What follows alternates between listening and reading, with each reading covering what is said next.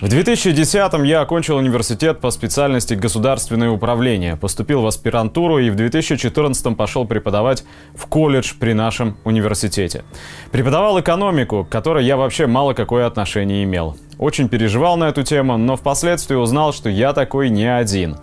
Берешь конспект, читаешь, уходишь. Ежегодно в колледже проводилась Олимпиада для школьников по истории. И на этот год была выбрана тема «Великая Отечественная война». Хорошая тема, нужная тема, но когда я узнал, что Олимпиада будет проводиться в три этапа, и все эти этапы будут тестовыми, стало как-то тоскливо.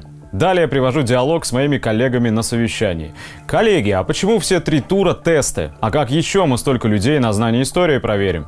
Господа историки, я, конечно, понимаю, что даты и фамилии важны и нужно знать, но ведь история — это не только и не столько даты, сколько причинно-следственные связи, события и их последствия. Так что вы предлагаете?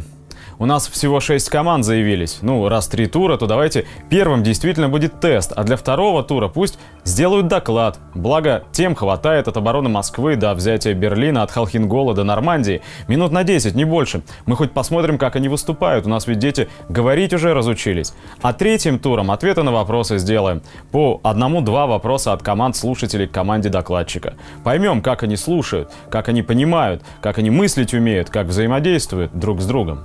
Нет, это не наш формат. Так формат же сейчас здесь мы определяем, разве не так? Ну, может, в следующем году подумаем.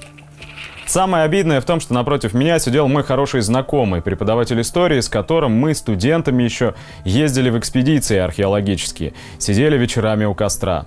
Читали «Государя Макиавелли» или обсуждали Маркса, как тогда каждый их из нас понимал. А он в этом разговоре просто промолчал, потому что ему лень заморачиваться, и он такой не один – Через два месяца я уволился.